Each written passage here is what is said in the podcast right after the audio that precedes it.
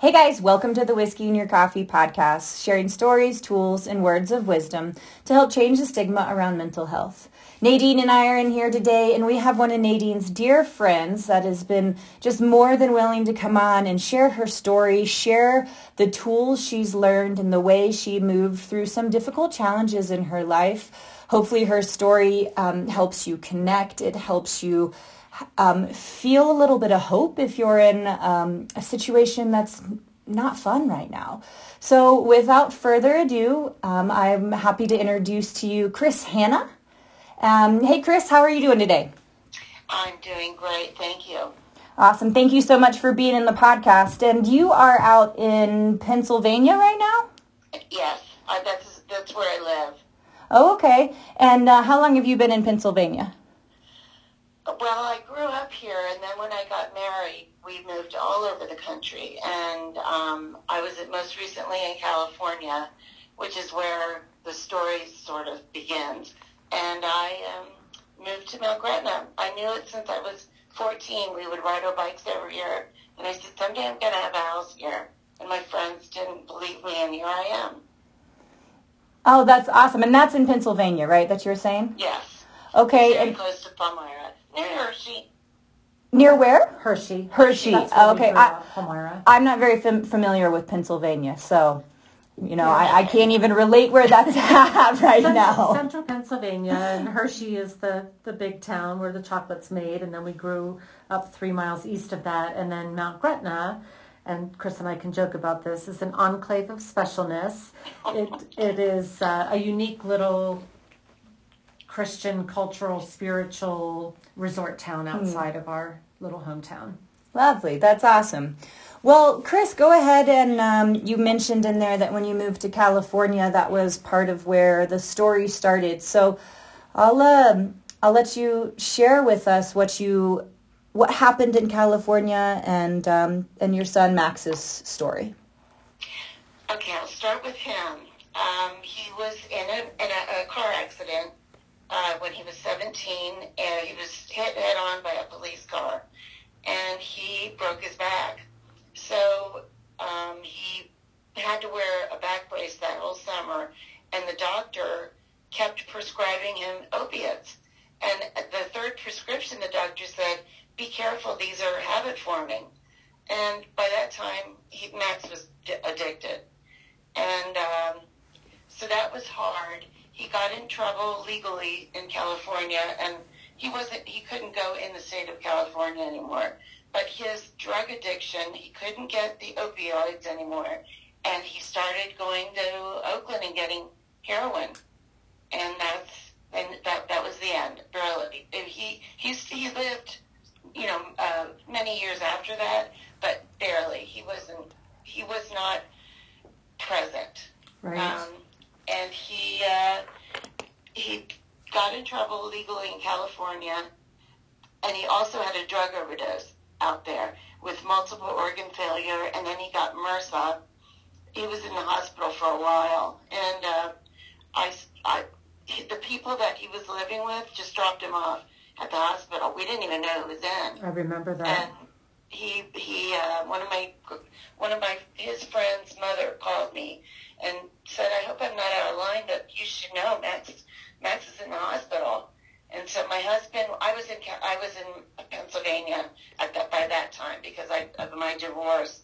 Um, but his dad went to the hospital and videotaped him how he was going through withdrawal and um, his, I had to take him his all his organs failed, so I had to take him for dialysis three times a week um, until he they started working properly. That was here in Pennsylvania. He went to the Penn State Medical Center. Chris, can I And- jump in just for a couple Sure. of points, just because you and I have talked about this so many times, and but up until that accident, Max was a star of everything he touched, Yeah, academics, he was. sports. Funny, even I must say his sense of humor was wonderful. He could disarm me if I was so angry at him, and I I would.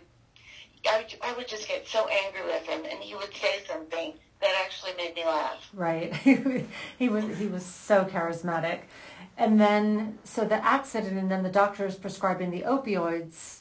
That is kind of the textbook part of what's going on in our society these days.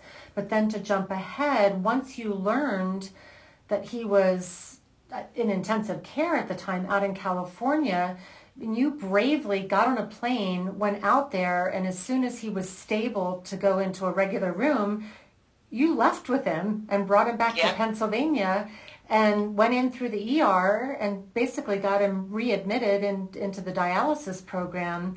And that took such chutzpah on your part as the mom to basically go save the day. Yeah, and uh, I well, I told him when I got him out of the hospital California, I said we're going home tomorrow morning. No parties, no goodbyes to your friends.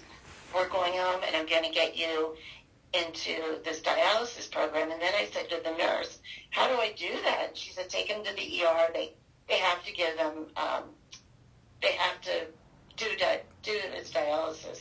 And fortunately, that night there was the nephrologist on duty um, because Max was so healthy and young. Admit he, he bumped into the, for, uh, the there's a huge wait list for this um, uh, for the dialysis, but he bumped into the to the front, and I felt kind of guilty that all those other people, you know, got bumped back. But he he did it, and I thought that's it. This is this is going to be the turning point for him, and it wasn't as soon as he felt better, he, he started started up again, and it got worse and worse.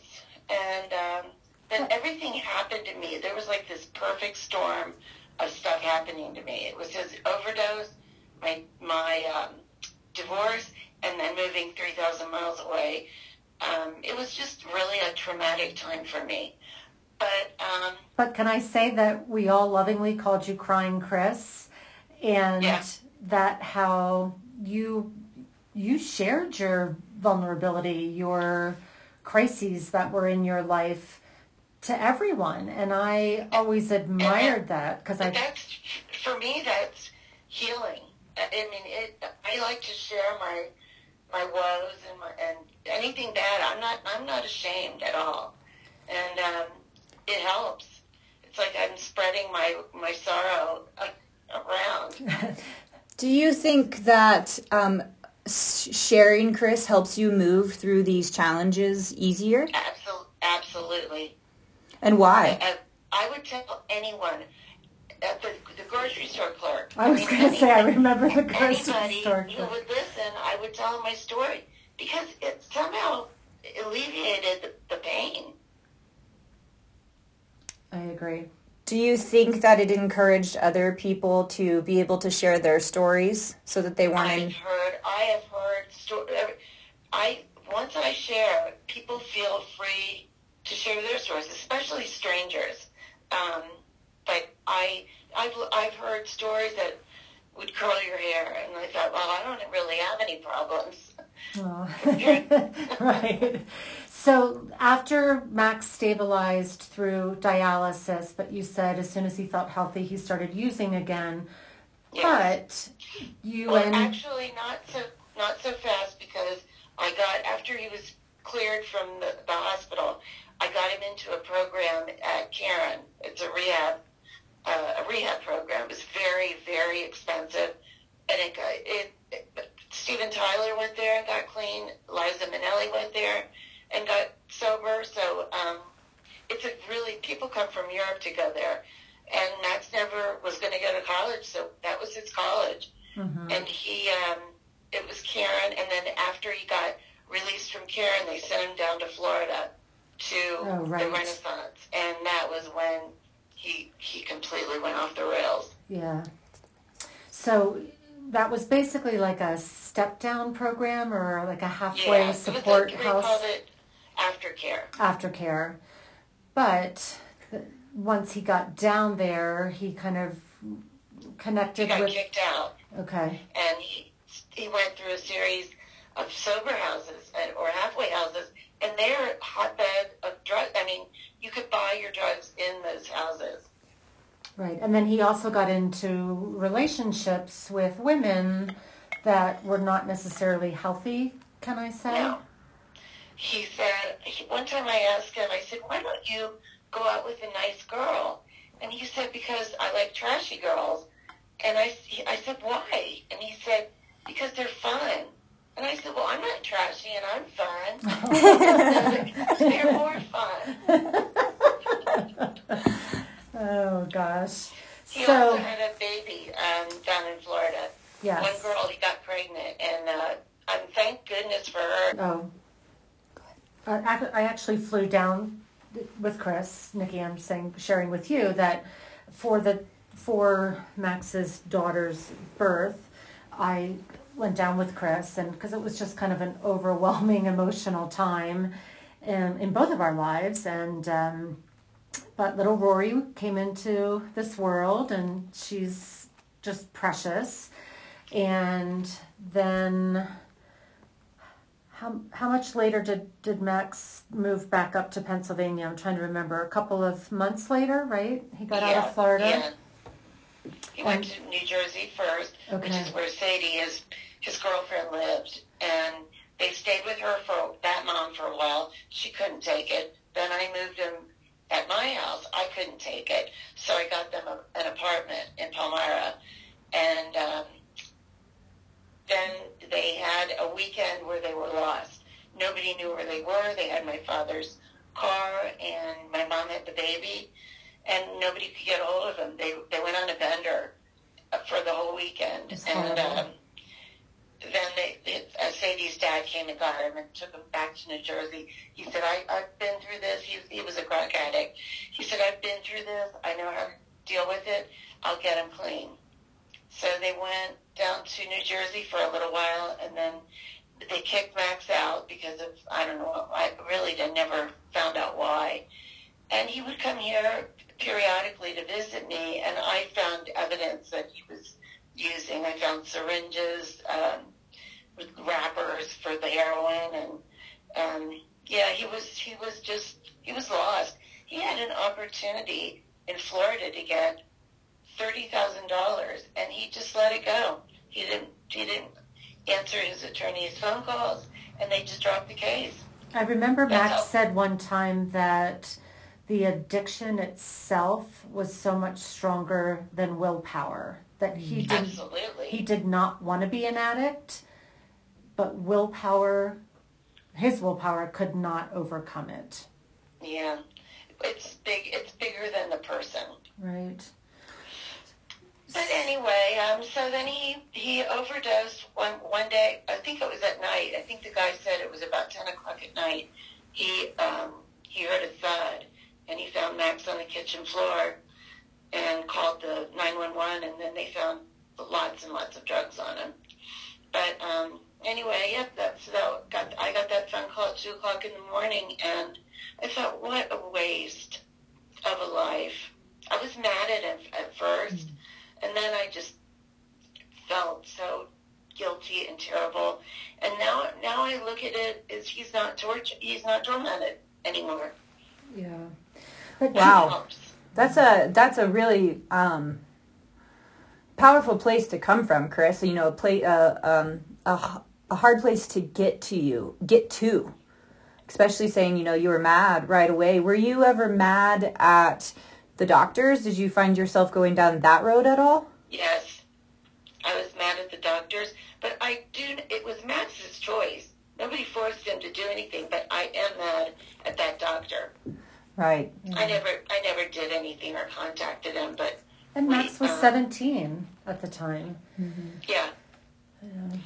How do you think you were able to move through this and and not just like it's over, but continue to move through it?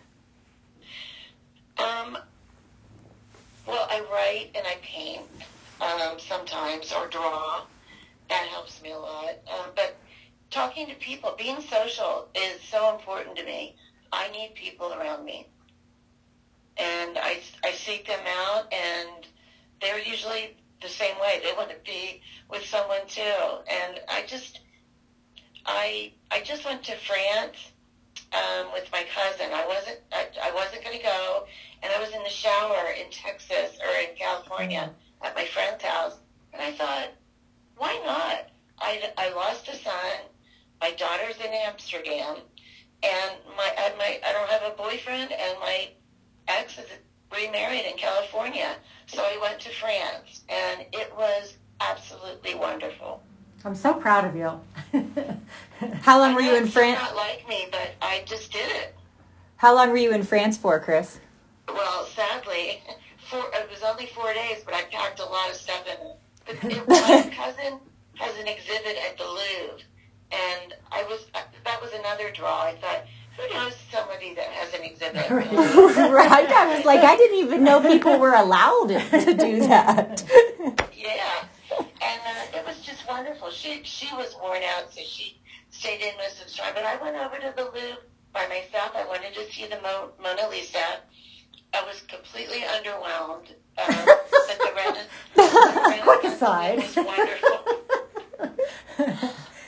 oh, sorry. It's Um, tiny. It's they're really small, and you can only get like thirty feet away. right. And the day we day after we left, they closed the Louvre, so I was like, that was good. yeah, you because know, of the that I got that coronavirus scare. And I met the editor in chief of her magazine. We had cocktails with her, and um, who else? Oh, the curator of the of the Louvre took Elizabeth and I out for coffee, and he pulled out a sketchbook and he sketched both of us.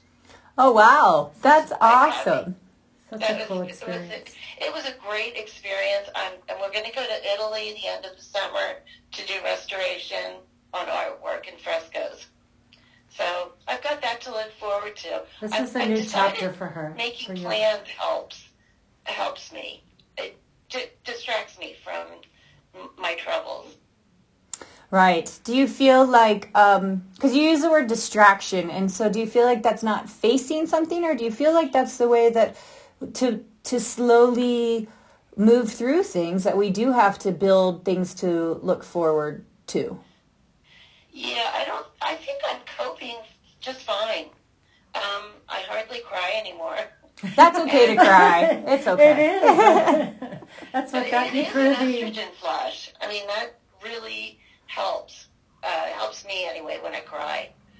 I wear my feelings on my sleeve, and it works.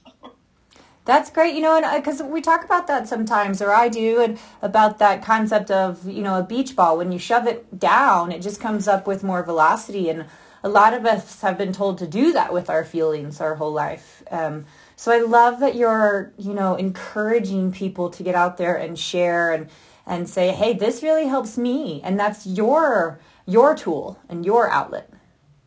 Correct. It is. Truly is. And I would say laughter. So I was. Oh my gosh, yeah, absolutely. Laughter is so important to me, and all my friends make me laugh. My son used to make me laugh. My, my granddaughter is, she got his sense of humor, and she's only two. She just says the funniest thing. Tell the story about her getting into the bath recently. About where did the day go? Oh, she, she said, my, my daughter and I were giving her a bath, and she looked up. It was a particularly chaotic day. And she looked up at us and she said, where did the day go? It's rough out there the for other, her. the other thing she said, I, I, uh, Camille got her these little matchbox, tiny animals in um, matchboxes in Amsterdam, and the one it was a tooth fairy, and she brought me the tin. She said, "This must be yours," and I said, "No, no, no. That's for when you lose your teeth. You put your tooth in there, put it under your pillow." And the tooth fairy comes and brings you money. She said, that's a good idea. All right, I'm going to start doing that. oh, that's so great. You know, laughter is so healing. I I've seen different studies and things that are out there that talk about just the power of laughter and you get that by surrounding yourself with people. So you're having these multiple outlets all, you know, blend together for you for healing. When I Yes. was going through a really rough time, I was actually staying with Chris on and off for a while. And we would, with Chris's lead, we would watch Amy Schumer takes and old Saturday Night Live takes before going to bed. And It was mm-hmm. such a good way to end the day, like just two friends sitting on the couch and watching these funny skits and just going, like you often say, bring some light out of the heaviness. Mm-hmm. And it was a nice way to end the day. That's yeah, that's we, awesome. We had a actually we had a nice that was a nice visit, um, but yeah, we, we, we watched movies too. Oh, oh yeah, a lot of movies. There's always, you know, these little things that we forget about to just, you know, quiet the mind, get you through, get you through sometimes. So, Chris, we've got a few more questions for you that um, Okay. we would like to share with the audience. These are these are kind of fun ones. So, okay, with with the subject and the topic being mental health, if you were given a billboard and you could put anything on it that you would say, anything that you feel like you've learned from your experience from Max, how you've got through, what would the billboard say? Smile, laugh. Um, I would think that would that would be my encouragement to anyone. Just smile and laugh and and talk. That's Love it. awesome. Yep. And Love it's it. just sometimes it's just that simple. Yeah. Love it. And then, what's your favorite broke-in tool? I think you've mentioned many of them, but if you had to pick the top tool to encourage others to try, what would you suggest? Well, I often think, you know, I think I have it bad, and I've been through a lot. Um, in many ways, I, I can't even list them now, but um, I, I just try to think of that. I, other people have it worse than me, and I, I, do- I, I, that makes me not feel sorry for myself, hmm Mm-hmm. and I have every right to feel sorry for myself. You know, and I think that's an important thing to say as well is that there's a um, a phrase that says if you throw your shoes into a pile of shoes, you'll gladly go and take your own shoes back. And it's in reference to other people's problems and things like that. But so often it's this comparison of, oh, well, this happened to me or this happened to me or somebody else has it far worse as compared to still just acknowledging that, like, if it matters to you, it matters. And it's life. Right. Yeah. I mean, life's life is un, unpredictable and not always fair. Mm. But you have to face it and just move forward. Right. You have to sometimes you just have to go to Italy, right? Right. Yeah. I'm gonna. I said, but it's gonna be two weeks. I said, am I gonna be bored? And Elizabeth said, no, we'll do other things. So, That's awesome. And the last question that we have for you is what does being broken mean to you? well, I think Nadine just um, told me. Uh, she was explaining what broke in means. Mhm. So, are you asking me in or In. ing? Yeah, broken, just like a good pair of boots. Broken. You're not broken. Nope, You're we don't. broken. We don't believe in being broken. You know, like you've. It's it's about learning how to piece yourself back together. If you feel broken, um, as compared to just you know you've been through some stuff, but now you're. It's just like your favorite pair of boots. You know. So what does that mean to you? How can you? Um, intertwine that into your life as compared to some people that feel like when they go through stuff they're broken and they'll never be able to be put back together again But with your analogy uh, of the boots, Mhm. comfort is what comes to my mind. Like being comfortable and somewhat settled in your life. And it's not very easy um, because I think, uh, for me in particular, I feel like I got knocked down so many times. But I got up and I'm I'm live I'm alive and I'm happy. That's awesome. That's so wonderful to hear. Is there is there anything else you or Nadine you guys want to share today from this interview and this this powerful story that can encourage more people to share? Well, I, there's just this funny thing that I think Chris and I share. We both have a different phase of our life when we used to get dressed up a lot and wear a lot of high heels, a lot of social functions and the like, and it was wonderful at that time of life. But she now lives in Mount Gretna and I live out here in Utah, and but we both still have shelves of beautiful high heels. And sometimes I look down at my snow boots with my cleats on the bottom and I think, oh my gosh, how life has changed. And Chris always says, living in Mount Gretna, it's not for sissies. Because it is just... not for sissies, but that I think has made me strong too. Mm-hmm. I mean, it's not for sissies. It's, it's a rough life. But I do have all my shoes on shelves. And, I, I tell people, I and it's like I'm, I just want someone to hear me. I said I used to wear high heels and go to nice restaurants. Wait, you used to do what? Wear high heels and go where? Go to nice restaurants. I had this former life, high heels. Yeah. but I wouldn't trade this for anything. It, it this this is my home. I'm I'm never leaving it. I guess I shouldn't ever say never, but I don't want to because it's mine. And we both I, we both had to go through rough circumstances, or we all have. And I just, I think that sums it up, Chris. Thank you. Like finding your new comfort zone in snow boots with cleats and yeah. still admiring the old high heels, but letting them go at the same time. Oh, that's awesome. I love that. Well, and we will uh, leave you guys with that one today. So thanks again for listening. Here's, uh, here's to being broken. Until next time. Cheers. Okay. Bye, Chris. Thank you. Bye.